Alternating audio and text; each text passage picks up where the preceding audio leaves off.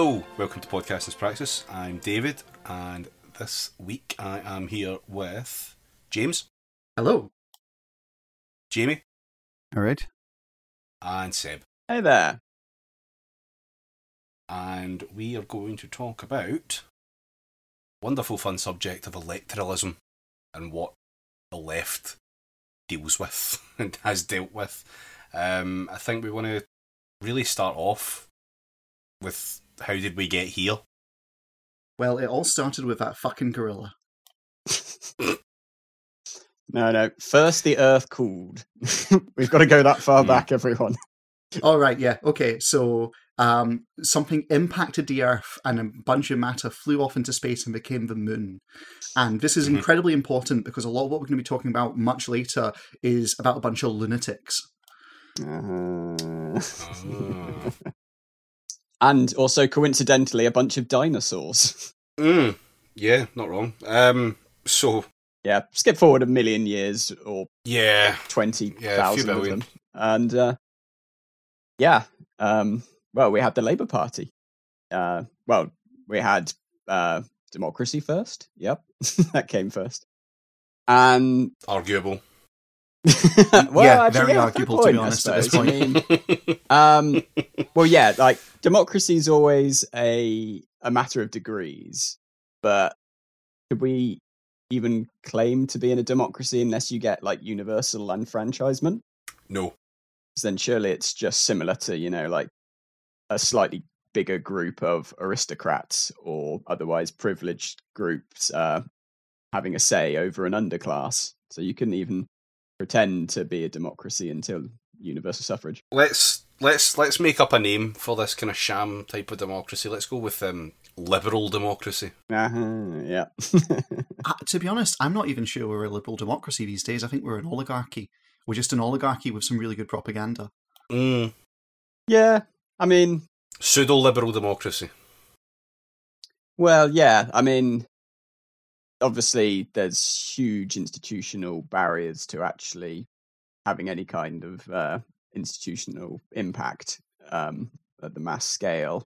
Which, yeah, I guess you know, sort of lots of accusations about the Democratic Party always being like controlled opposition to the general, um, you know, sort of needs of the American state, at least. Um, and I guess in that manner, we're doing better than that still in the UK. Like it, it's it's very oligarchical in terms of who gets into power. But well, you know, they're talking about the last five years. Labour was a legitimate threat to that for well for all of it. Um, when Corbyn got in, um, it just Yeah. varied in terms of real realistic uh, possibility. Well, let's let's frame this in where we are right now. So, right now we're in the aftermath of that leaked Labour report. Mm. We're in the aftermath of Bernie dropping out as a candidate. We're in the aftermath of Labour losing the 2019 election. We're in the aftermath of fucking the 2017 election and almost winning it, but it turns out we get rat fucked out of that by ourselves. Um, and then, you know, all the way back to 2015, where, well, 2016, Bernie's nomination failed then as well. And then 2015, Jeremy Corbyn became leader of the Labour Party and things started to look good. Well, I mean, like things didn't really start looking good um, in UK Labour until 2017. You know, those were two awful years. well, well, by looking good, I mean hope was possible. Yeah, yeah, true. If I think back to 2015, like I remember the, the election in 2015 and the run up to that being a complete fucking shit show. Like it, it was pointless. It, it was the entire time. It was all like I remember any any hints towards Labour being a possible runner. Like oh they're catching up. That type of shit. Just being it felt fucking manufactured then. Like it just it didn't feel as if it was real Yeah. or even if it mattered to some degree as well. Yeah. Um I mean, yeah, pretty much the entire expectation was just going to be oh well, there's the bit they they will end up with the coalition again, won't we? and Mm. that never broke through in any part of it. You know, sort of the the um, one-to-one interviews that the all the leaders had and stuff like that. There was yeah, no no moments, no pretend upsets, no upsurges uh, until the actual result came through, and then it was like, oh, we really did hate Nick that much. So, for the benefit of my like broken brain that has just atrophied all perception of time during this quarantine, um, can I just confirm I've got this my sequence of events right in my head? Leading Mhm. up into 2015, it was David Cameron and Nick Clegg in a um, joint kind of government, essentially. Mm-hmm. Uh, am I cor- Yeah. correct? And then everyone was expecting the Lib Dems to come back in, including David Cameron, which is incredibly Mhm. important. That didn't happen. Ed Miliband lost and lost hard. Nick Clegg lost and got completely and utterly owned from the face of the earth. Um, and then, as a consequence of this, David Cameron had promised he would do a Brexit referendum, thinking that the, the Lib Dems would give him an excuse to not do it because he'd be able to go, oh, look, I I would do it, but the Lib Dems will break the coalition if I do. Then he was forced into doing it, thought everything would be fine because he's a big moron. Everything wasn't fine. And in the period leading up to that, uh, Ed Miliband got replaced by Jeremy Corbyn due to the most hysterically funny sequence of events I think I've ever heard Yes. of in modern politics, starting with a MP from Falkirk swinging punches in a bar. Yeah, I Yes. do love that being the little butterfly effect.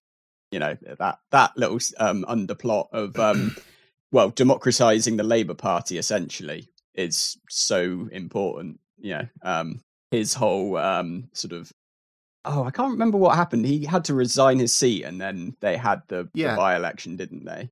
And Yeah. then yeah, there was some sudden entryism in um, that, uh, and it all got a bit weird. Or at least it was alleged entryism. I can't even really remember the fucking minutiae I, of it. I, but- I actually I know this story just because like I'm in central Scotland and so I'm a little bit up on Falkirk politics. And so basically what happened was the guy he went down swinging in uh, one of the House of Commons bars, shouting about there being too many fucking Tories in the room. Legend. Um, for this, he had to resign his seat, and then they held a by-election.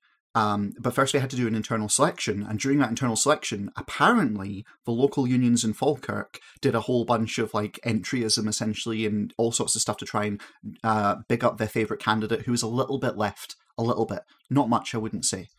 The consequence to this is that everyone on the Labour right pitched a shit fit, and it went to the NEC, and the NEC agreed they needed to have a complete change in the rules on selections, including leadership selections, as it turned out. And this is what gave Ed Miliband the, the impetus to kind of push things towards one member, one vote, because all the brain dead rightward idiots in the Labour Party thought, well, the, the membership is all solidly centre right, so they'll vote against all the union bullshit if we give them, you know, an overriding vote.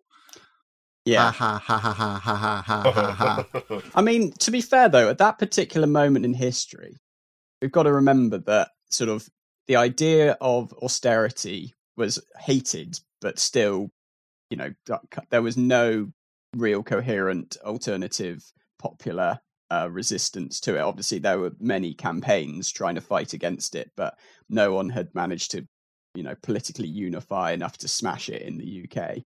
And so there was just the you know the the dominance of um, right wing liberalism throughout the UK, and not enough coherent resistance to actually suggest that there was very much a chance of Labour and their membership not actually being particularly right wing. You know, um, obviously they caught massively caught out by Corbyn's candidature, but that was it was not a good time for politics if you were on the left. Then it it was No. not terribly hopeful. Um, but then, of course, that's what led to Corbyn, and you know, sort of, he went into that campaign. God knows what he was thinking or expecting, apart from that it was his turn, and suddenly, you know, they built momentum off the back of it. Just literally him not being crap. I mean, 2015 feels like so long ago. You might as well be talking about the fucking dissolution of the monasteries for all I remember this. you know what I mean? It's, it's been about six decades since 2015, hasn't it, surely? yeah. Yeah, That's that's why I had to ask about the timetable because I genuinely wasn't sure whether I was dreaming it or not that it had been a What- coalition government. What year was it Cameron fucked the dead pig?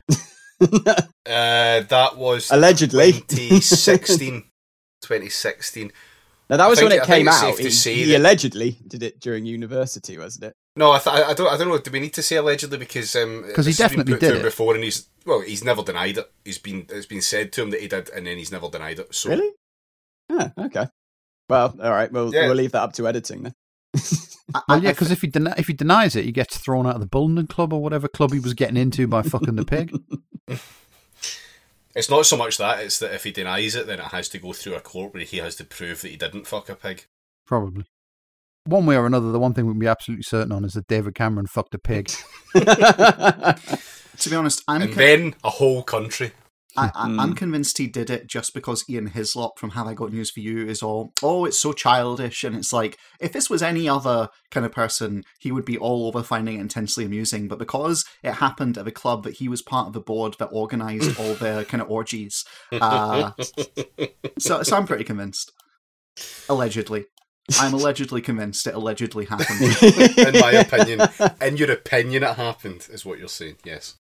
Um, But you But can yes. you can actually div- you divide politics into before pig and after pig at this point. Yeah. mm, Since you brought up Ian Hislop, I will just say, like, I could quite easily believe. I do think that part of the reason Angus Deayton got kicked off of I Got News for You is he just fucked like he he just had the temerity to just fuck a sex worker. Like that was that was all he did. He did a bit of coke and fucked a sex worker, compared to all the other old lovies and deviants on the show who are like, well, you know, if it's not, there's my libel for the episode. oh, uh, get it in early. yeah. Yeah, I mean, pretty much. It was. Well, it was. It was really. It was because um, the papers finally had like ammunition to to go after them and embarrass them. Really, wasn't it? You know, they'd spent like years at that point going, "Oh yeah, the papers, the shit. Oh, look at all this stuff in the papers, isn't it shit?" And the papers just constantly like scrambling for any kind of foothold to use again. Like I can remember the papers like running a fucking a, a story about Paul Merton going to a cash point. Do you know what I mean? Like- that. Holy shit. That is a long. Do you know, right? We basically turned into Remember When the podcast. This quarantine is getting to us. Yeah, but y- they, do you know what I mean? And so now they finally had actual dirt on someone on that show that they could like strike back with, and the producers were just like, "Well, this won't do." Do you know what I mean? Like, we can't actually take a stand against like the papers, so he has to go to reduce the friction. you know Ah, I so mean? maybe It's that's the observable moment of It's the collapse same- of rigor in the BBC. to, uh, It's the same. It's the same reason why, like you know, slant, yeah. uh, Frankie Boyle had to go from Mock the Week because he was the one part of Mock the Week that occasionally like had some actual like teeth. Mm. Yeah. And that's not the purpose of Mock the Week. Do you know what I mean? Like the purpose of Mock the Week is for everyone to sit around and go, "Ha, yeah, politicians aren't they all as bad as each other? No, it's a shame there's nothing can ever be done to improve things or change things." Oh, See, that's that's the thing though. Like at, at the time, that that was actually that was actually It was- comedians could do that, and it was actual. You know, you could actually argue it was satire because yet, for the most part, they fucking Yeah. were all the Mm. same. definitely the zeitgeist at the moment. I mean, it's definitely it's definitely the golden age that like fucking. Do you know what I mean? Just little pricks like Chris Addison desperately want to go back to. Do you know what I Mm. mean? Like they'd they'd give their their right nut to return to a time when they could like stand up and go, no, politicians aren't they all as bad as each other, and there's nothing that can be done. It's just the way Mm. things are. And you know what I mean, what I Graham mean? Linehan even tried that. I mean, the less said about that cunt, the better. To be honest, like Who? What? Uh, sorry, Hatsune Miku. All right, no, got you, got you. no, but actually, when you're talking about this, it is there is a parallel here. There is something in this because, like you said, with Frankie Boyle, he left Mock the Week, and officially he said it's because he kept doing content that just didn't make the edits, and he was essentially no platformed. Like his more critical jokes were no platformed out, and he's like, we're just doing the same shit every week, like you're saying. There's also a rumor that he had some arguments with some of his fellow, um, you know, talent on the show. You go back to talent is a strong word. uh, well, you could you hear the inverted commas I put around that? Because Jesus, Could yeah. If you go back to Have I Got News for You, which I think it's fair to say was the mock for week of its time in its heyday, Mm. um, Angus Deayton got kicked out because apparently Paul Merton really fucking hated him, Oh yeah, absolutely. um, and they ha- they had these talent kind of arguments. And so it's like there's something here about institutional self censoring, essentially. And this is even before David Cameron changes the board of governors of the BBC to be more conservative. So I think that there's definitely something here about someone comes along and potentially rocks the boat, if you will, to try and put forward a message which is uncomfortable to other participants on the platform. And then they essentially censor them or when censoring isn't sufficient, they use whatever leverage they can to like count them out, essentially. And mm. as that's happened in the media, it that kind of seems to me to be a little bit of what's happened with, you know, both Bernie and Corbyn. And can I just say as well, I think you're probably going to get a Christmas card from Andy Parsons for describing him as talent.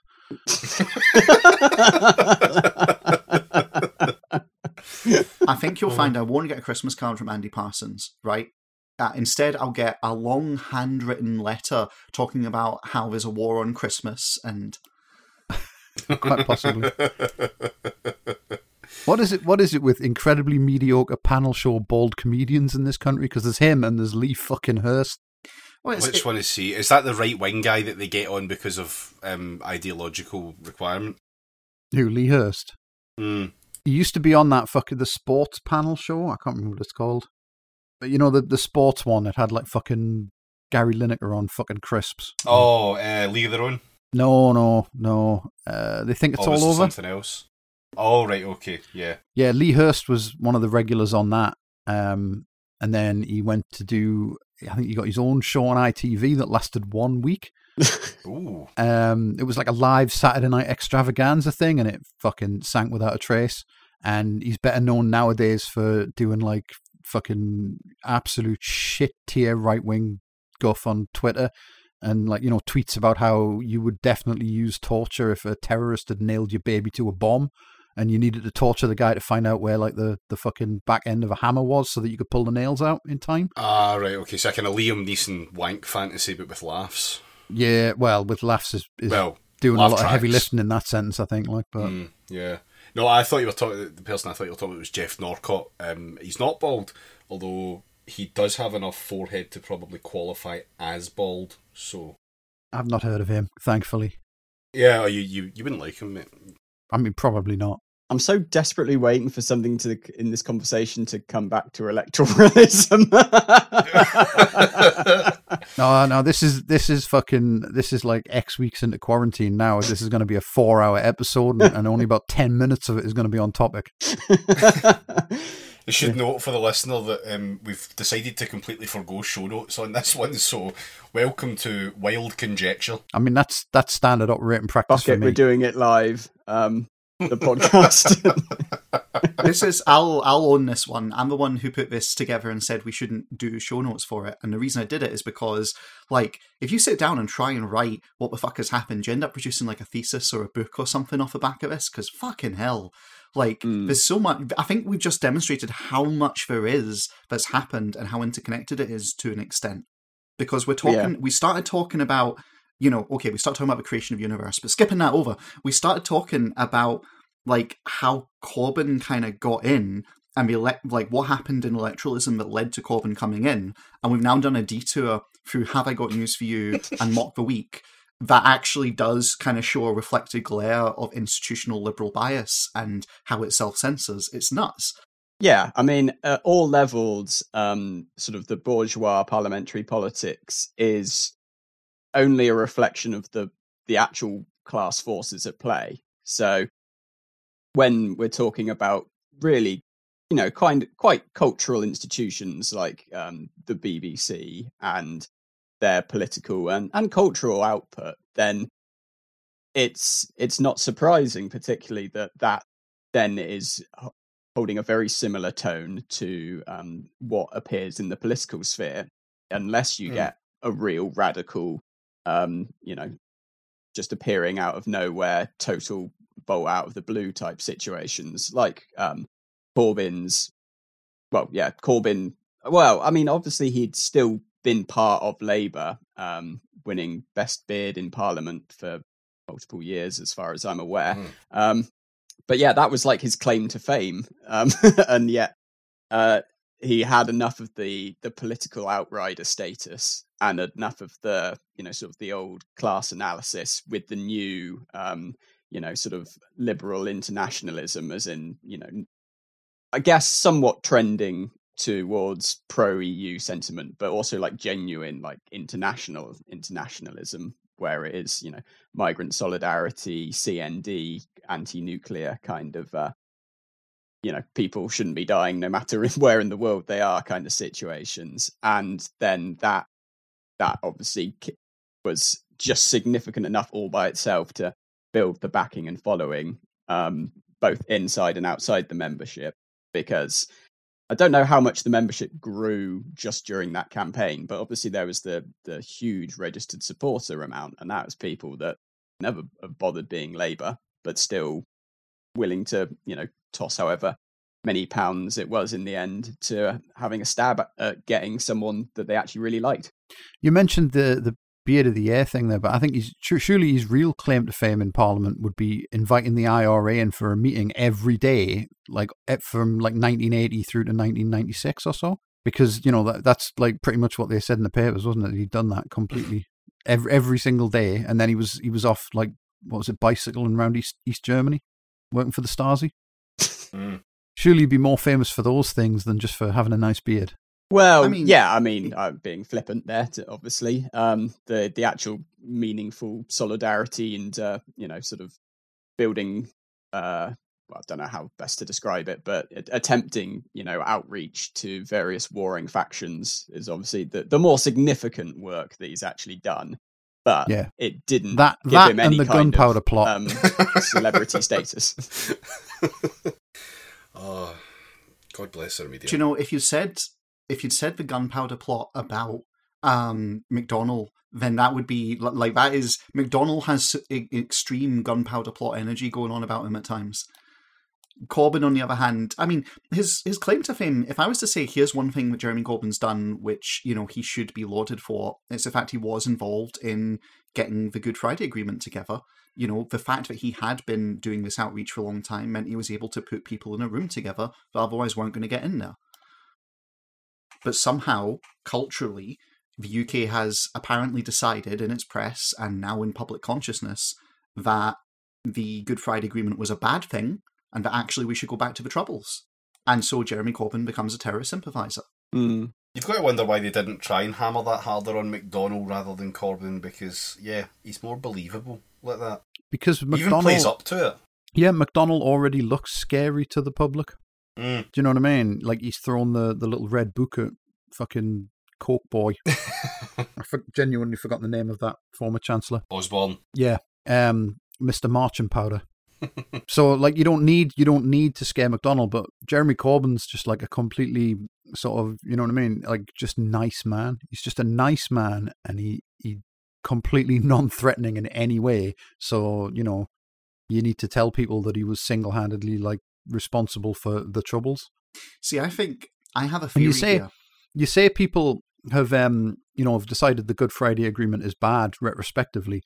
That's because the troubles stopped. Do you know what I mean? They'll they'll they'll sharp change their tunes once Manchester starts getting blown up every other weekend again, and it, you know what I mean. And it, it's the a, a restart to the troubles would be like catastrophic for the British mainland because our entire Orwellian security apparatus, I'm like 100% confident it'll fall over entirely once it has to deal with terrorism done by white people. But it's not terrorism if it's done by white people. Well, they, it would just adapt the same old strategies of arresting Irish people in the vicinity. I mean, probably, but mm.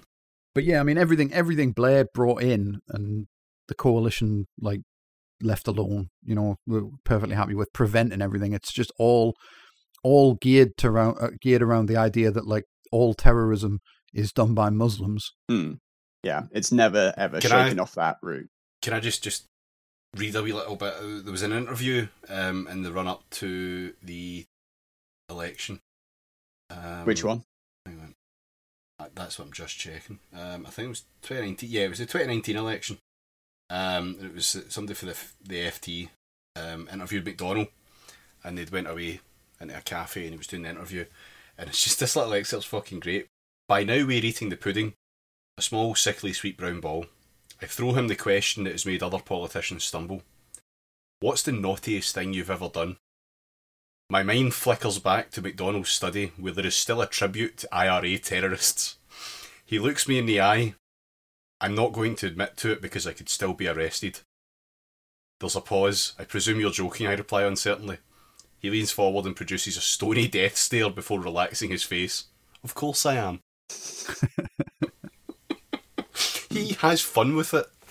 Oh, yeah, yeah. He he played up to it a lot, um, and that is definitely part of his appeal. Um, Yeah. but then he he also had like a certainly in the period after 2017 like i'm not exactly sure what the the overall kind of economic approach they had to that was because you know he he basically started saying nice things about the cbi and that should make every left winger a bit nervous um I don't know if we're ever going to find out what the impetus for that was. I don't know if this was a, a kind of wobble towards sensibilism or something like that, or it might well have been off the back of them actually knowing that the Labour right were fucking about with them because some of those claims in the Labour report, like the election, um, fucking the campaign ads thing on Facebook targeted directly to the leader's office, um, like that was known back then.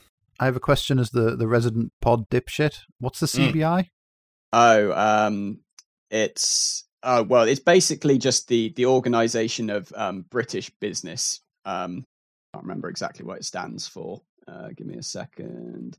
Oh yeah, the Confederation of British Industry. Oh, that sounds exciting. So it's it's British um, CEOs, British based companies that um, you know want things to be run in the interests of the bourgeoisie of the capitalist class, Mm. and so you know uh, ideally for them, policies that help the workers are not good things, and you you really shouldn't be attracting their favour in the same way. Probably the best bit of politics that got done over the whole of Corbynism was when the bank sort of issued a statement saying, well, they've got concerns about a Corbyn Corbyn leadership, and the response was Corbyn come out and said, yeah, you should be afraid. you know, they really kind of needed to take a similar attitude to the CBI, but instead they ended up in a situation where they felt it was okay to be friendlier, to give more reconciliatory talks to them. And I mean, part of that was because the CBI itself softened its opposition to them. So it might well have been a you know quid pro quo type thing. But then linking that back to electoralism, that's kind of a bad thing. You know, if you're getting integrated into a, right wing um, government uh, structure like the British state currently is, then you're actually going a bit astray anyway. Like, I wouldn't read it like that, Seb. I kind of, I have a bit of a Gramscian take on this, um, which is that there's these two kind of elements that you engage in when you're attempting to seize power. There's the war maneuver, which is actual concrete um, power seizing steps, which at its most extreme form, you can read it as, you know, marching the armies on Westminster. But you can, you know, depending on your on your reading of Gramsci, you can scale it back and have it to be kind of political actions that take one closer to acquiring political power. But then there's the that, that's the war maneuver. But then there's the war position, which is how you politically position yourself in such a way as to ready yourself for the war maneuver, because you can't you can't execute a maneuver until you're in the right position. And so, like McDonnell turning around and saying nice things about the CBI, I kind of read that as him looking at the relative position of the Tories, where they were really they were doing shit that was scaring the CBI quite a bit. And that's Mm. him kind of positioning himself to go, well, look, they might be scaring you, but actually, we're not quite as bad as you think we are, and to kind of ease himself into a position to best be able to execute something. And like, there's a there's something to this because I, I was kind of I was going to talk about it earlier, but I think I have this this fear slash theory about Corbyn and about Sanders, which is that the only reason they were able to get into the position they got into is because they were nice and conciliatory, and because they were nice old men who were known for reaching out to people, and they weren't seen as being, you know, McDonnell's essentially. Um, and I have a I have a wonder if part of the reason they were able to get as far as they were was precisely because on some level people estimated saying now they won't do they won't do a Stalinist purge or anything like that. And I wonder what you guys think about that. I, I have well, I have a question. What's Gramsci? Aye, okay. Uh, Antonio Gramsci is um, was sorry an Italian Marxist theorist um, who died in prison, having been locked up by the fascists. And he wrote a, like, an extension of Marxism to talk about how there's this kind of con- cultural component. You can't just talk about the material conditions.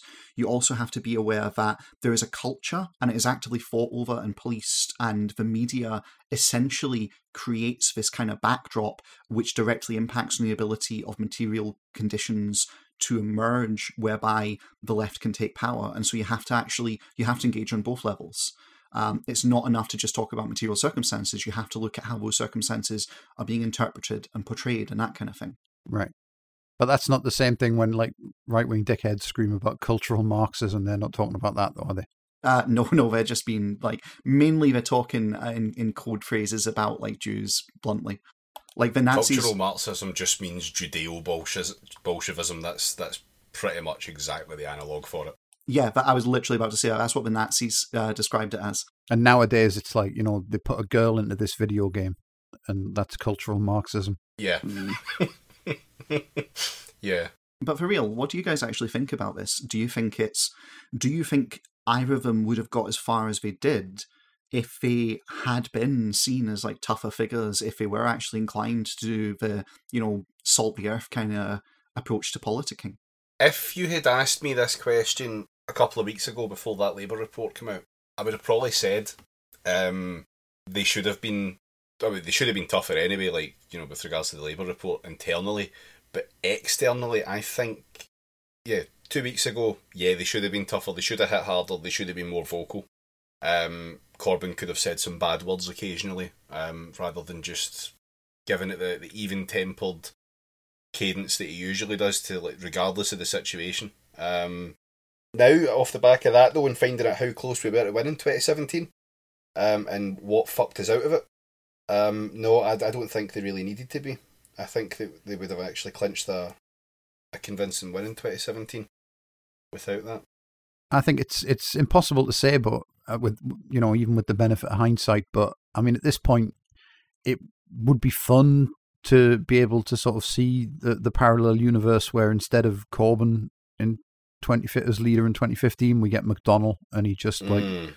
spends the entire time like slapping the shit out of like the people opposite him, and the papers just you know because the thing is like people go oh, like McDonnell's got too much baggage, but like Corbyn didn't have any baggage, and they just invented it out of whole cloth anyway. So you know you you could have had a guy who like literally served time for like murdering landlords or something in charge of the party, and the, it, you know the, the the press he would have gotten would have probably been less extreme than the press Corbyn got. So Mm. It might have even normalised murdering landlords. yeah, which would be a good thing. Yeah, I mean, um, back to your question though, James. Like, I, I forget exactly when, but it was quite early on, and you know, there was this retired general who basically gave that interview saying, "Well, Mm. potentially Oh, yeah. we might coup him if he gets in power." You know, that there was not a well because that even happened. I suppose does show that there was a definite, real fear and suspicion about the consequences of a Corbyn government. Um, I think it's inaccurate to describe that guy as a retired general because I think he was fired for fucking dogs.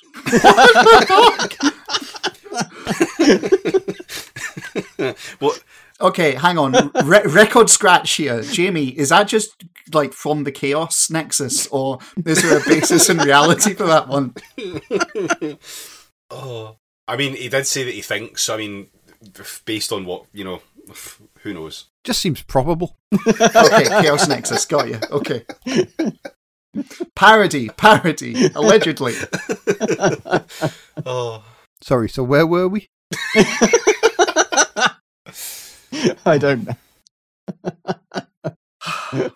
yeah, um, how threatening Corbyn was, and yeah, like it, it was so unexpected because if if the left had had any sort of planning input into how Corbyn's election and the first two years had actually gone, we wouldn't have done it like that. so Mm. I mean, it yeah, it was just it flew, and everyone's reaction was suddenly like, "Christ, what are we going to do with this now that it's appeared?" And so that was quite a lot of optimism from the left.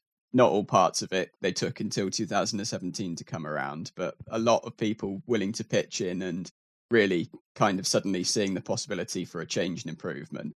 And that was equally mirrored by the right, which was suddenly really uncertain because they had made a, a massive unforced error on their part and they didn't know at that time quite how deep it was going to go. I mean, it, it, took the like continued um, like local election losses for them to maybe start really um, being able to say that okay, some of the old techniques for controlling left wing opposition do still work, and um, then yeah, they got on with well, the the right wing of Labour got on with their wrecking, and the right wing press started uh, ramping up the usual attacks, perhaps with more confidence. But yeah, it, it wasn't. Nobody ever went after Corbyn with kid gloves because there was always an assumption that well, he wouldn't go all the way. They didn't know for a period of time, and then sort of well, then they got themselves hepped up and at a certain level that they just continued the assaults all the time.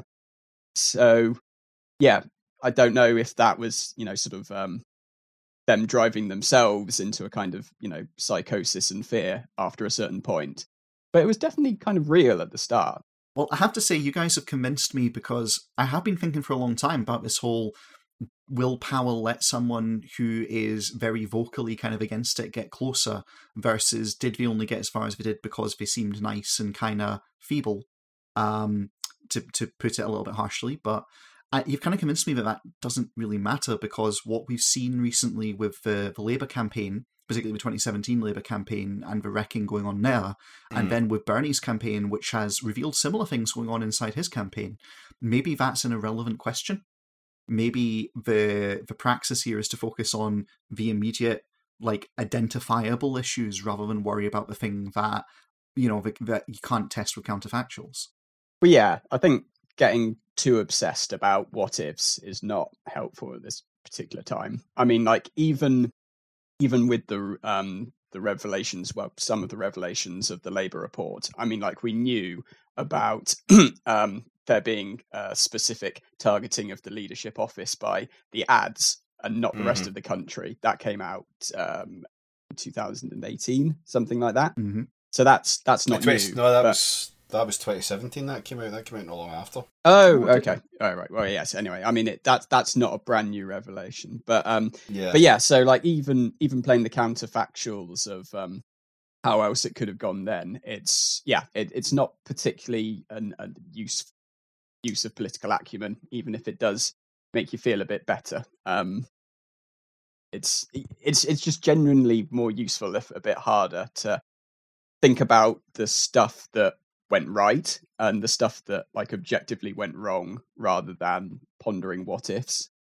So, looking at things that objectively went wrong, then here's the million dollar question: Is the biggest opposition to the left taking power does it actually lie in dealing with the vested interests that have clothed themselves with like the rhetoric of the left that are kind of vying for for mind space and institutional kind of position within things like the Labour Party, within kind of the broader kind of political apparatus of America and the democratic left, so to speak. Is that the one of the main areas to focus on, do you think? Or is electoralism dead? I don't think electoralism is dead. I just think that attempting to do it with a party that's already been through the, the ringer of neoliberalism as an ideology isn't possible.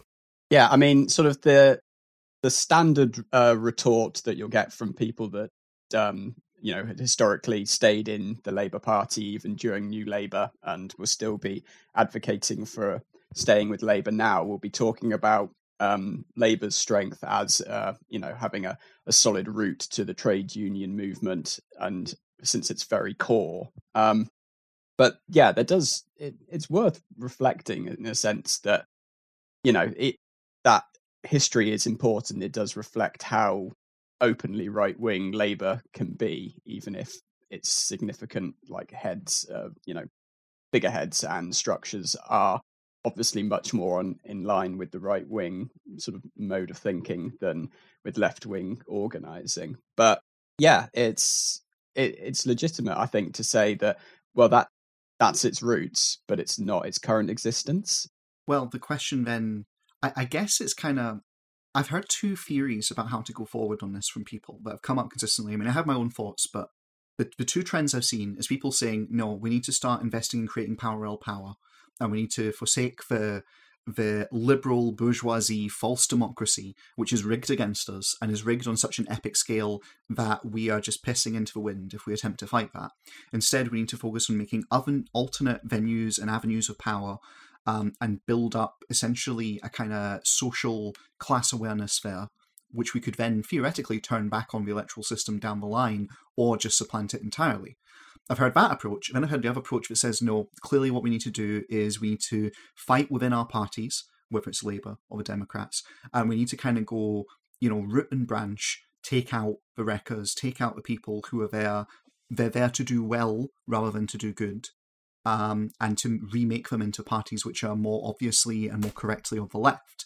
And I guess that that I think to a certain extent it's a false dichotomy, but just mm-hmm. engaging with it on its own terms, like is it possible, having seen what we've seen, and especially given the way that Keir Starmer, Mr. Haircut, is now in charge of the Labour Party, is it possible for the left to take a party? I'm not just saying Labour in particular, but it is like the, the focus here. It could be the Democrats over in America.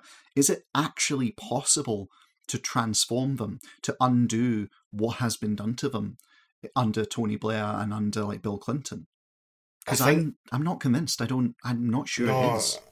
I think that if anything, that, that report about Labour has kind of just totally blown that possibility out of the water. Like the the ability was there, the option was there. Um, we we could have. I mean, with regards to the PLP, it could have been purged, but the PLP wasn't even the problem. It was the actual infrastructure itself. It was every every wrecker within HQ that completely fucked it, and I just don't think there's any there's no good accountability. There's no good way to screen for that kind of stuff in any meaningful way that would get them all outed at the one time or anything like that. There's just no real way to do it as far as I'm aware. Like, if we had the option and we attempted it, I don't even think it would have succeeded. Purely because it was fucking so baked in. And, I mean, the only way forward that I can see is just let Labour die, just let it go, let it fucking merge back in with the fucking Lib Dems and just that's it. Just leave it to fucking rot and wither away and form a new party on the left. And there's no reason that you can't build parallel structures at the same time. If anything, that's the prime time to be doing that. Have the parallel structures, have the party that you can tie them to, and then, you know, some unions have previously disaffiliated from Labour. I don't see the reason that they wouldn't do it again. And the only way that you're going to get them to do that, realistically, is by having a few people in the PLP jump ship. Yeah, um, certainly agreeing on that last point. I think to the the overall point though, it's whether you you know stay and fight in Labour or do other things completely outside of it. Um, it it depends not just on the characteristics of Labour, but you know, sort of your analysis of what power actually means because I can absolutely think of very useful things, both in terms of direct uh, consequence from taking positions, even quite low level positions like councillors and stuff like that in Labour, but not if your vision of power is simply operating a government. Because yeah, if you if your vision of changing society and building socialism is, you know, getting a majority of MPs in a parliament and passing laws, then you absolutely do have to, you know, make that battle inside um, Labour or, you know, really launch on the incredible project of a whole new political party to take uh, Labour out of the picture, basically. And then you're still left with the question of, well, okay, you, you've you've taken the, the legal forms of power through parliament. But then, you know, history is full of weak governments unable to pass laws, unable to form, uh, you know, enforce laws, and then just falling due to, you know, just general public unhappiness and other political interventions. So rather than for my view, rather than suggesting power lies in Parliament.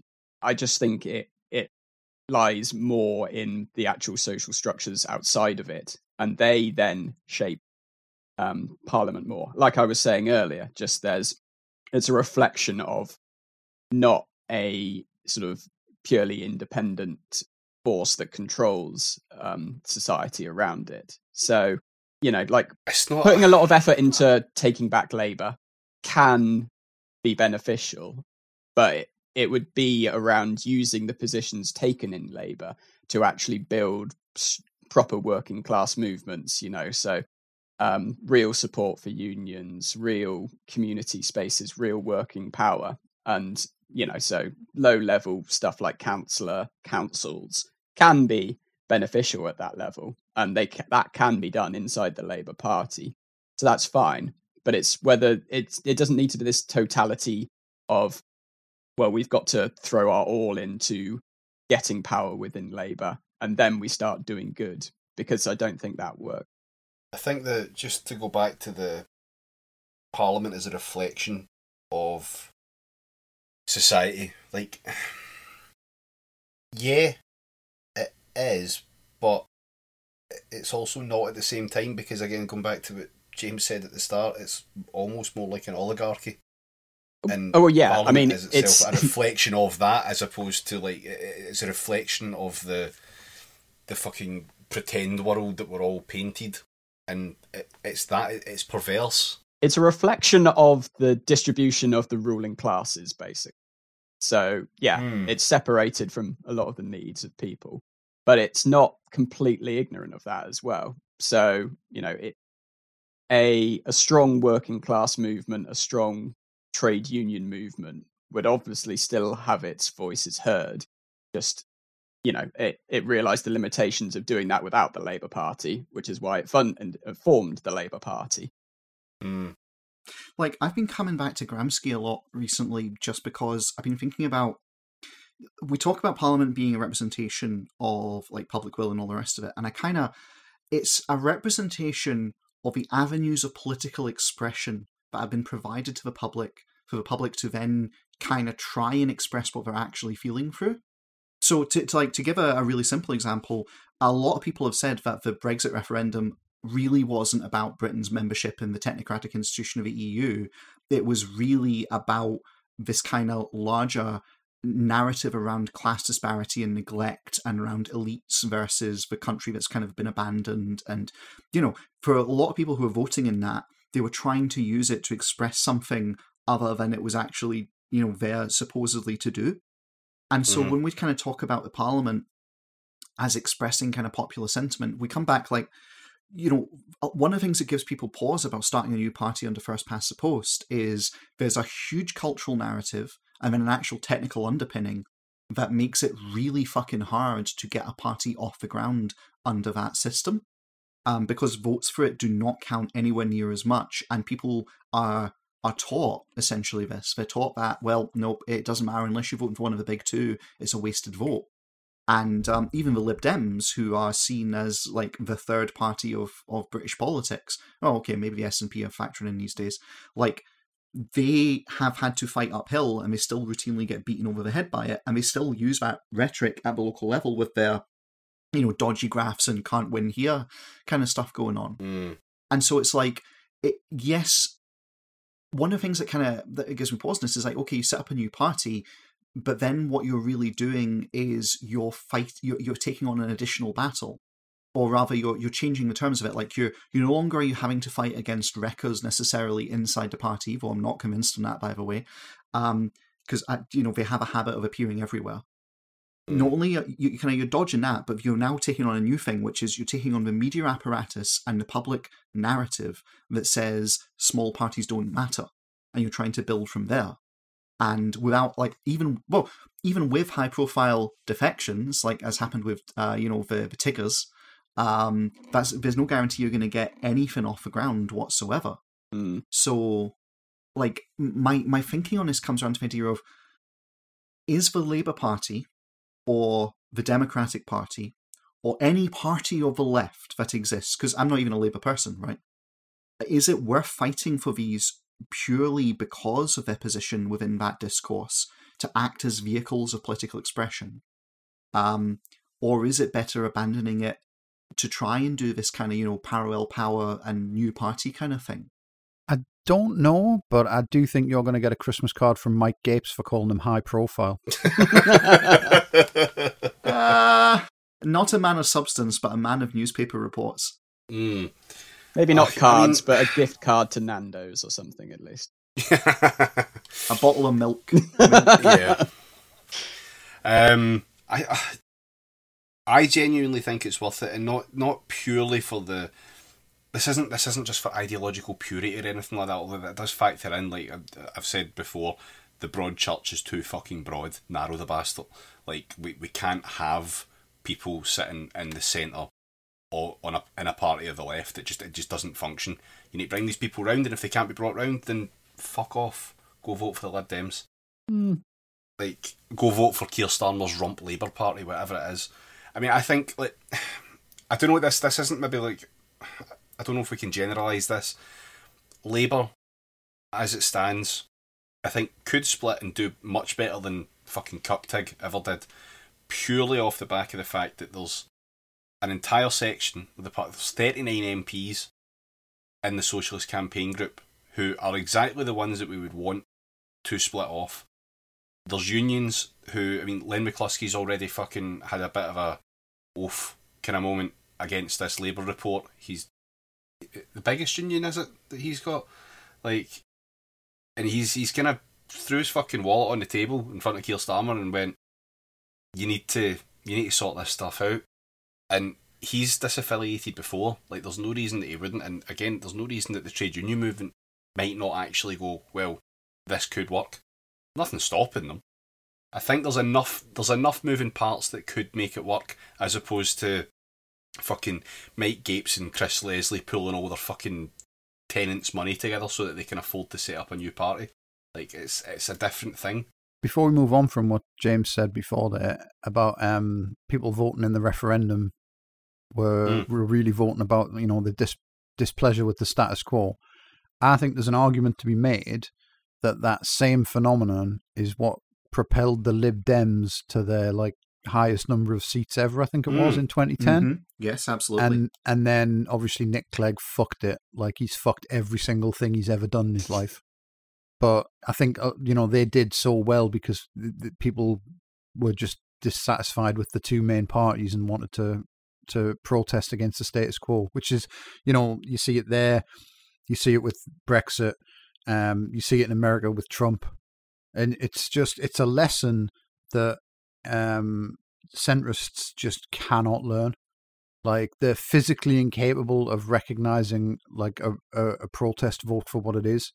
Mhm. So you know, going into going into the U.S. election this year, if it happens, um, we're obviously going to see Biden, the great white centrist hope, against Trump, and he's going to get fucking destroyed. He's going to get like bombed from the air at every available opportunity, and he's going to get like fucking less votes than than like Clinton did and and they're just going to be they're going to blame it all on the left for not like holding their nose. Like, Can you I know what just mean? take this opportunity to just get this recorded right now? The candidate for the Democrats in 2020 will be Hillary Clinton. yeah. I just be. I just want that there now. People can call me out on it later, but I'm confident. like I'll, I'll okay, David, I'll make you a bet. If it is Right. Hillary Clinton, I will not just buy you a drink. I will spend the entire night getting you absolutely shit faced without you having to spend a penny. Right? I should like no top shelf stuff, but like if that if that is the case, if Hillary Clinton is is the, the candidate, I'm prepared to put my money where my mouth is. She absolutely will not be, but if she is, then I will help you drown your sorrows and you know reward you for being so absolutely right. This is the sort of I side mean, bet that's there suddenly won't- making me really interested in the election again. there won't be any sorrows because what I'm going to get to do, really, the the true reward of this is getting to watch Hillary Clinton lose again and have a complete fucking meltdown about it. That will be reward in itself enough.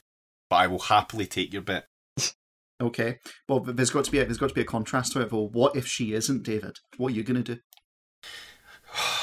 I mean, What what could I do? What could I do? Do an entire podcast without fucking vaping. oh yes, right, done, done, yes. Right, fine, fine. I'll do it. I'll do it. And and no nicotine patches on your arm, no bullshit.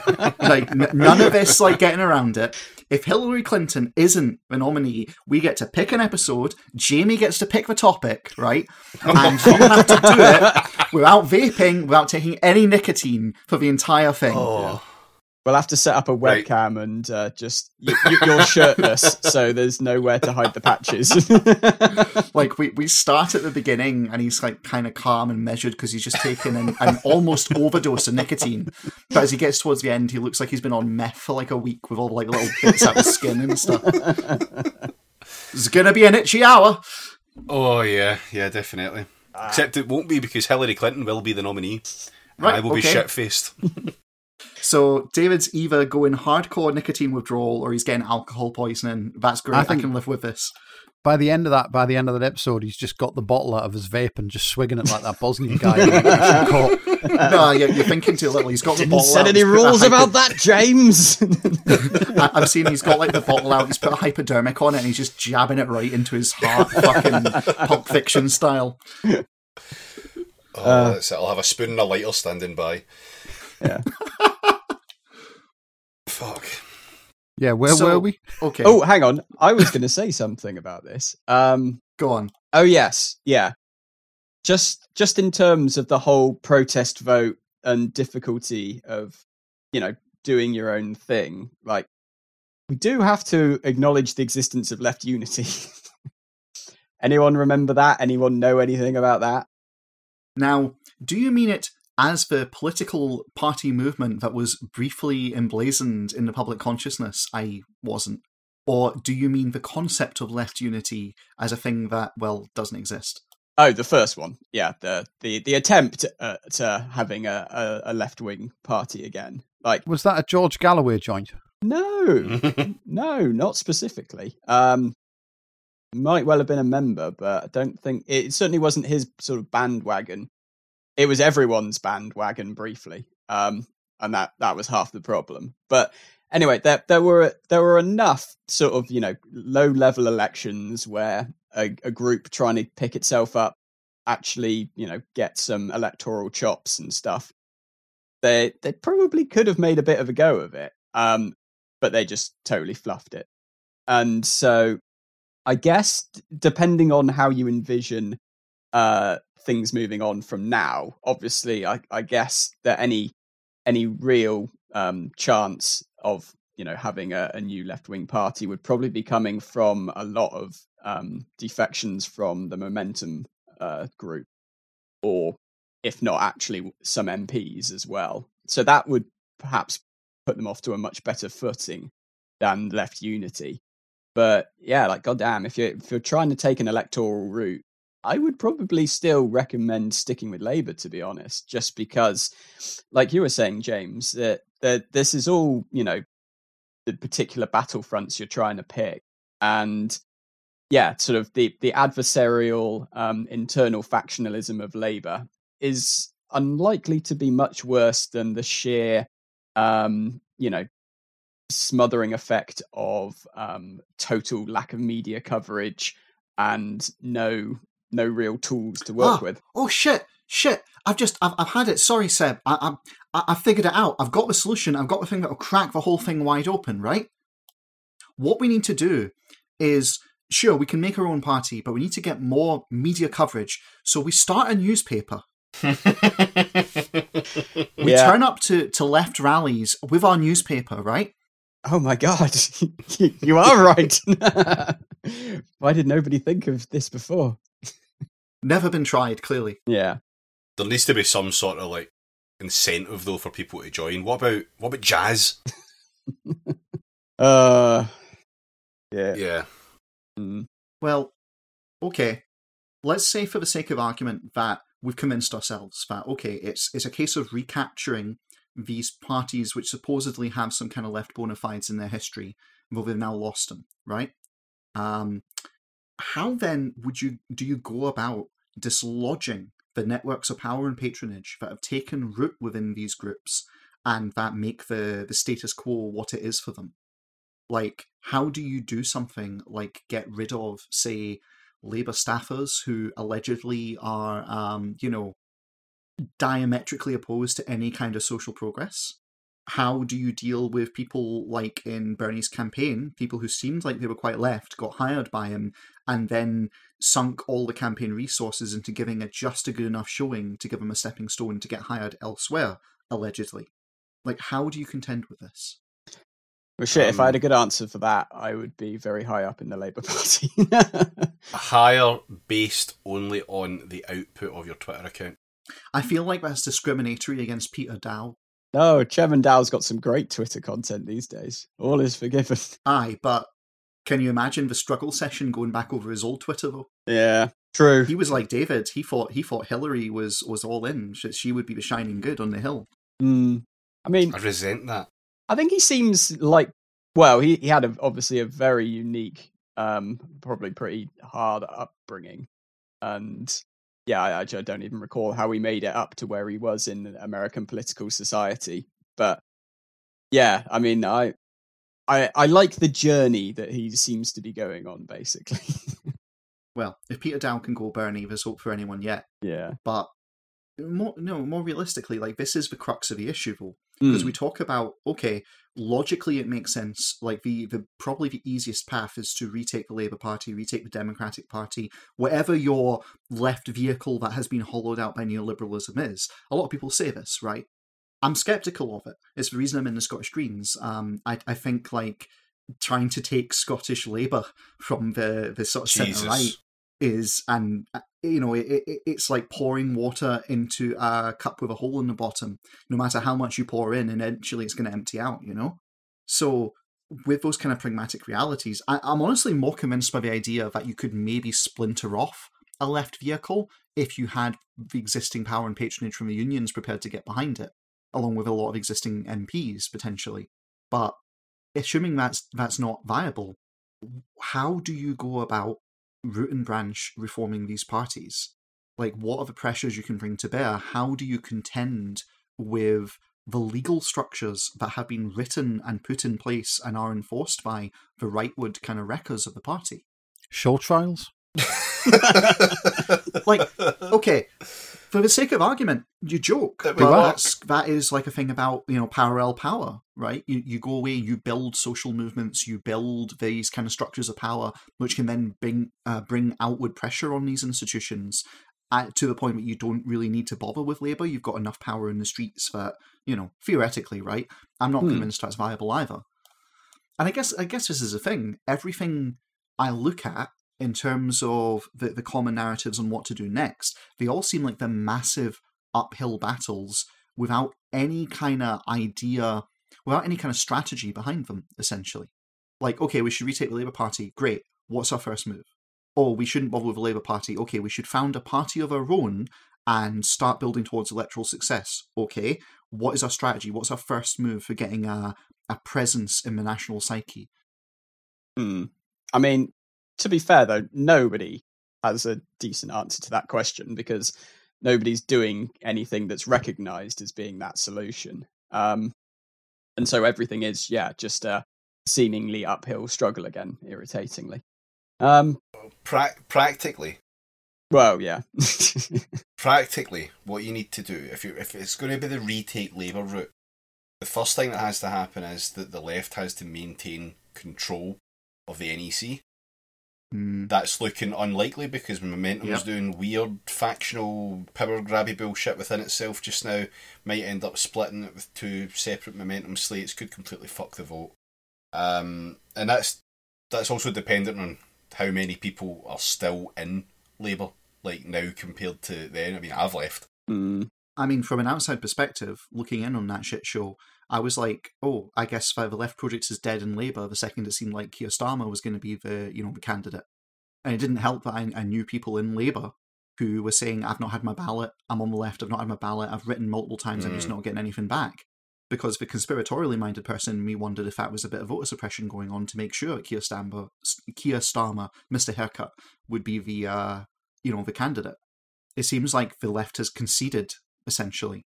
Yeah, I mean, I think that the fact that a lot of people who have been on the left and were prepared to vote for Starmer as some sort of well, maybe we were too far left. Um, itself says enough that the left. I mean, part of the left melted. I mean, that's that's undeniable. Yeah, I mean, Off a, fa- a result. failure of Corbynism to establish itself as in control of the party uh, significantly is just due to the lack of political education that it gave to its membership. You know, like Mm. sure, Okay. uh, there, there'll always be tons and tons of paper members that won't pay attention and won't come to the CLP meetings, etc. But the, Yeah. it should be a political party's main political point to be educating its membership in in its ideology. Basically, that's you know you want people to be saying, "I'm a member of my left wing party because we are, you know, fighting for clause four or whatever modern updates of it around taking the product of our labor for its full value, blah blah blah, and therefore, and you know, being able to lay out the pretty, you know, not super high level theoretical stuff, but just the, the basic moral principles and some of the ideas behind socialism. And I would be surprised if most of the Labour Party can really do that now. And that's a huge failing. So would it then be an argument that before you can do things like retake the party, you need to create the critical mass of people with the correct perspective, if you will, on events to be able to vote accordingly? Like you need to actually have this kind of ideological cohort um, or this cultural kind of movement that is able to engage with these politics and see them as they are.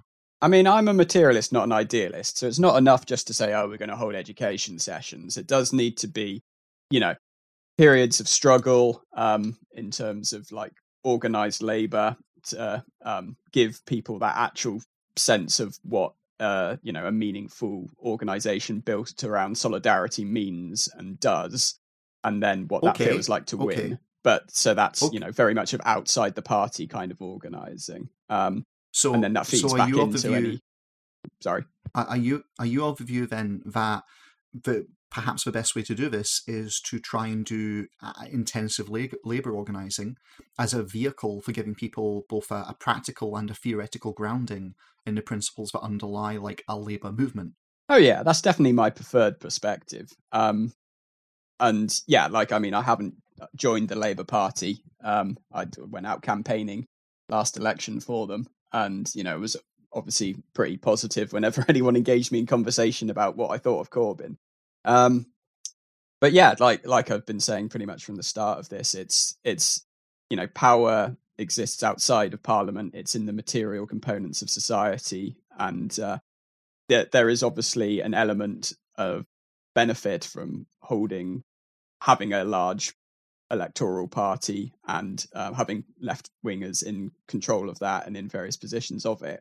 But it's only an element of the wider struggle. And so not losing sight of that and becoming obsessed with taking back labor at the cost of yeah labor organizing community organizing around you know specific left wing demands and uh, you know sort of getting the working class aware of its own power to emancipate itself directly if necessary that's always the key thing and everything else is just a strategic discussion Well, see, that's the thing though, because I agree with you. Um, Yay. my concern is about how do what is the strategic part of this? Um, because it's all good and well to say, well, we need to do kind of um, labor organizing activities as a vehicle for fomenting class consciousness. And I have some additional thoughts on this, which are very Gramscian and I won't bore everyone with. But what then? You, you said yourself that can't be the only thing. It's just that the other things can't take precedence over it. But then what? What are the other things? Where do you put that focus? And I don't know. I feel if we seem like we're going around in circles a little bit tonight, I, I guess it's because everything does seem a bit darker right now. but yeah i mean the answer to that is being able to try things and then seeing what works. You know this is not a problem that you can theorize your way out of. You can only develop strategies implement them and then honestly re- reflect on their result. Like we're now doing with corbynism for instance. So we can see what happened we can see the effects of that, the ups and downs, and you know where it fell down, what it didn't do right, and you know if the left does get to reclaim a uh, prominent position within Labour, then it won't make the same mistakes. It will hopefully have a more strategic approach to, um, you know, taking and holding power, and that's fine. Um, but it also exposes the limitations of doing things just purely within the the Labour Party, and that's something to take away from as well. And yeah, obviously, not really being able to assemble in any significant numbers is hugely detrimental to organising. Mm-hmm. But it's not necessarily restraining education, planning going on. And yeah, that's perhaps what needs to be done. Uh, well, as well as the actual, you know, sort of uh, building various, you know, mutual aid groups and other organizations and things like that that will exist in there thereafter. I mean, I think sort of uh, sorry, uh, one sec. Sort of a specific example of this in Bristol, like the National Food Service had uh, just launched itself in the last couple of months, and in like three weeks has managed to actually sort of organize and produce over like a thousand meals for people, and that's not going to go away when the situation uh, becomes less, you know, uh, lockdowny that will be something that people can genuinely relate to, generally work around, and um, yeah, it's got you know Labour friendly slash socialist friendly type politics to it. Yeah, I mean that's and that's exactly what needs to be happening. Yeah, um, but only as one part of it. Like it would be really easy for the uncontested party of the left, the Labour Party, to swan in and say, "Oh, this is a great idea, fantastic. More people should do this," and then and then do fuck all. Then actually, you know, in reality, do nothing to alleviate the fact that that right there's a demonstration of the failure of government. Um, they'll just say, "Oh, that's great," because that's Starmerism to a fucking T. Um, Definite risk, yeah. Yeah, but going back to the whole, I mean, trying things. I I just we do need to try things, but I think realistically, the thing we need to try is a new party. Just purely off the back of the fact that, I mean, if I think back to my time going to CLP meetings, if anybody attempted to stand up and describe what socialism is, they'd be fucking booed. Like, it, the CLP, especially, I mean, obviously, I'm talking about Scotland here, the CLPs are a fucking nightmare by and large. Um, like, it's, it's Blairite. I, I, I once got censured for calling someone right. Not even someone in the room, a fucking MP. Um, like it's a joke. Someone actually fucking leapt up to this person who wasn't even in the room's defence over it. It was a fucking shambles. The guy was younger than me as well. The guy was in his fucking twenties that done it. Oh.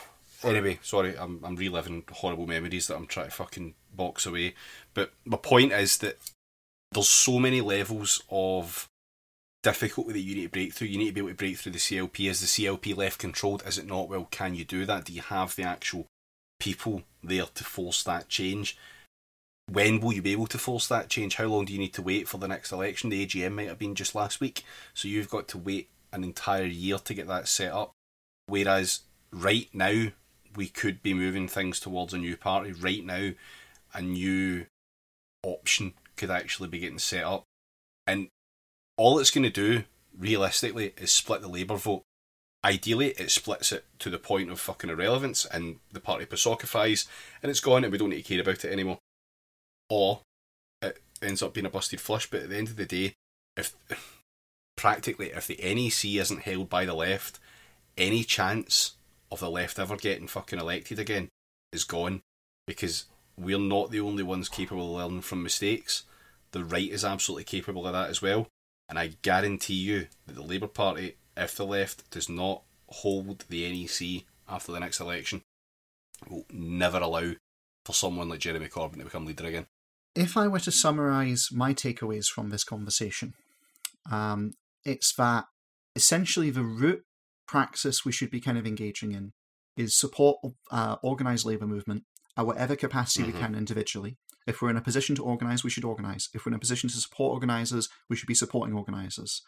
Um, and support can take the form of material donations, it can take the form of actual doing organizational work, or it can take the form of if push comes to shove and there's nothing else you can do, then education, uh, you know, ideological philosophical kind of education on the theories and ideas and concepts and necessities that underlie labour organisation. And that should be the root. But if I'm hearing this, that beyond that, what we're really left doing is looking for opportunities as they present themselves and seizing upon them.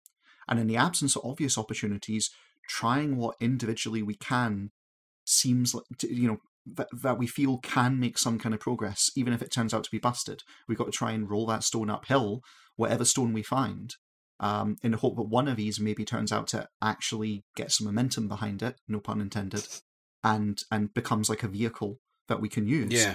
Whether whether someone goes, no, I've got a plan to retake the Labour Party, and may turn out to be correct, or someone else goes, no, I've got a plan to start a new political party, and may turn out to have a strategy that works, or someone else goes, no, I've got a plan to start an armed militia, and well, okay, maybe not that one, but y- you get the idea.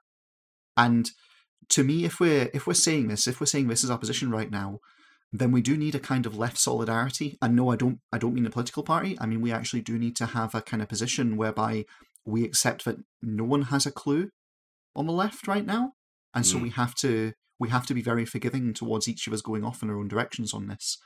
Um, and we have to try and, and rebuild a sense of left community that isn't just stuck in tribal political motions of expression like any one political party.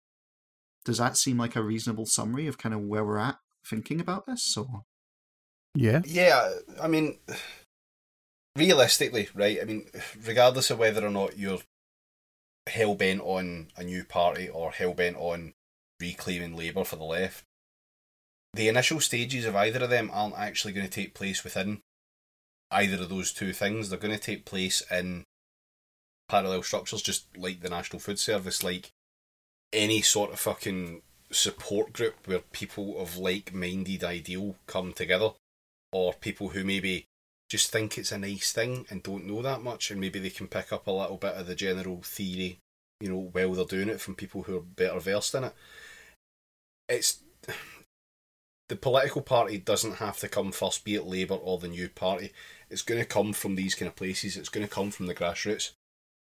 Any correct socialist um, party organisation is is always going to be built from the ground up. It's never going to be built top down, um, and it's it's going to have to come from those. I mean, I, I- know I'm sitting here advocating for a new party to be formed off the back of current Labour MPs fucking off to make a new party, and that does seem a bit top down. But at the end of the day, that change has to come from the public. It's got to come from people demanding something new and something better. Um, if they just artificially fucked off and went, "Oh, we're not playing the game anymore," I'd, it'd be a bit sus. But if there's enough people clamouring for it, if there's enough people shouting that needs to happen, if the unions are saying this needs to happen, then I'm all for it at that point. But yeah, That's because it's going to come from below, not above. MPs leaving Labour because MPs want to leave Labour uh, gives you the Change UK experience. So Yes. they're very, very unwilling to do that unless they are uh, constantly massaged by the press into thinking they themselves as individuals are incredible and you know are worth their um, twenty thousand votes or whatever it was they got in their seat rather than uh, the the Labour badge and the Labour support. So yeah, like it, we we agree in that sense that um yeah the the next step is not being significantly um weighted towards the Labour Party absolutely um I mean, in fact, yeah. I mean, that's that's basically just my position. Like I, I said, I haven't joined the Labour Party for um, reasons around, you know, my my perspective on electoral politics and the conclusion of it. But yeah, like you were saying, James, like it, it's a very bad time for sectarianism about those that are attempting to do their own thing. I mean, I'd caution against just everyone doing whatever they like um, just to give it a try. There does need to be some theoretical and strategic considerations as to whether it's a good idea or not. But But at this point, since no one has a really convincing argument or no one has a good idea, then I guess we kind of need to be in that position of trusting each of us to try how we can. but keep our minds open. And like, if it ends up like David's approach is a busted flush, mine is a busted flush, Jamie's is a busted flush, and it turns out you've got the right one, Seb, then we need to be prepared to recognise that when the time comes and to pile in behind it. Mm. I would love to rejoin the Labour Party. I would fucking love it, but it's going to take a lot for me to do it. Yeah. Um, yeah, I mean, as much as I, I'm, I know I'm, I'm probably going to be one of the most outspoken ones on the pod for quite a while about this. Um, but I, I, I, I, I desperately, desperately want Labour to Pasokify and die and be retired to the ashes as a failed project of neoliberalism because at the moment that's all I can see it being. But if it turns out not to be, fucking great because the material benefits of that will outweigh any sort of personal feelings I've got to it. The material benefits of fucking socialism would. I don't care about the fucking party's history at that point. Like, if I'm going to get the socialism that I think we need, then fine, so be it. Oh yeah, like I mean, uh, I, as I said, it, um, I didn't. Yeah, I'm not a Labour Party member, but I would have been ecstatic to have been wrong if they had actually, you know, managed to form the government either last year Mm. or 2017 and put in an absolute gangbusters role of uh, reformations around all elements of society. Then that would be brilliant, you know, because it is. It's it's a it's a bad space for egos essentially. Um, Yeah, yeah, the most effective political movements are those that people then, you know, feel capable of joining, even if they uh, had followed a different trend for a well for a long period of time, even potentially. Um, but yeah, like it's a bit, bit of a bugger. I mean, um, I guess part of the problem with just advocating everyone do everything is that it does inherently have a directionlessness to it, and maybe even a sense of despair because suddenly you're you're not even particularly confident anymore. But it doesn't need to be thought of like that, you know. The if you've got a similar theoretical grounding and you're you're literally just arguing difference of strategic approach, then of course it needs to be taken out into the real world because it's not something that can be discussed through at that point. You just do genuinely need to agree to see which works and then uh, hopefully graciously bow to uh, whatever was the clearly superior strategy. yeah, yeah, no, totally. Mm. Like, I, I, I look forward to the day where we can do proper left factionalism again. yeah, that'd be nice. One one big internal argument about um, how to build socialism would be wonderful. That's it. Yeah, no, I mean, I mean, like the proper factionalism stuff, like the screaming matches over inconsequential things that happened in the early Soviet Union, like that type of mad Oh, shit. right. Yeah, no. Yeah, like totally inconsequential. It doesn't fucking matter. It's just it's the dumb stuff. It's it's the stuff that just doesn't matter because we we are we have got that kind of. I, I don't like to say left unity now, but yeah, we have got that element Mm. back with us. And I think a large part of that lacking in the, the immediate absence of Corbyn from Labour, um, well, from the leadership at least. Um, where was I going with this? I don't know. I'm not sure myself. No.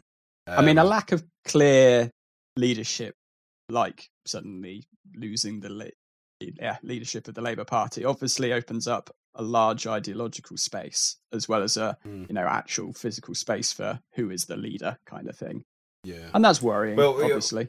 But well, sorry, yes, so that's that's where my point was. Sorry, yeah, the, the lack of leadership, the, the fact that there was a, a large element, like an, an almost universal element within the Labour Party of unity under Corbyn, like the left at least were aligned mm, with it. We were all on board. I mean, I, I again, I was looking forward to protesting against a Jeremy Corbyn government. same. But like It would have been nice, the though, whole yeah. point. Yeah, the whole point was to just get the f- the first fucking toe in the water. That's all it was. Like it was never going to be the solution to everything. It was going to be okay. Now what? mm, But since since we don't have that leadership in place anymore, there's a yeah, there, there's an ideological vacuum, and now we're all starting to say, well, I think this and I think that, and well, oh, don't agree there, and it's doing that thing where the left blinds itself to the enemy out with because it creates the enemy within. See, you say ideological vacuum, but his name's Sir Keir Starmer.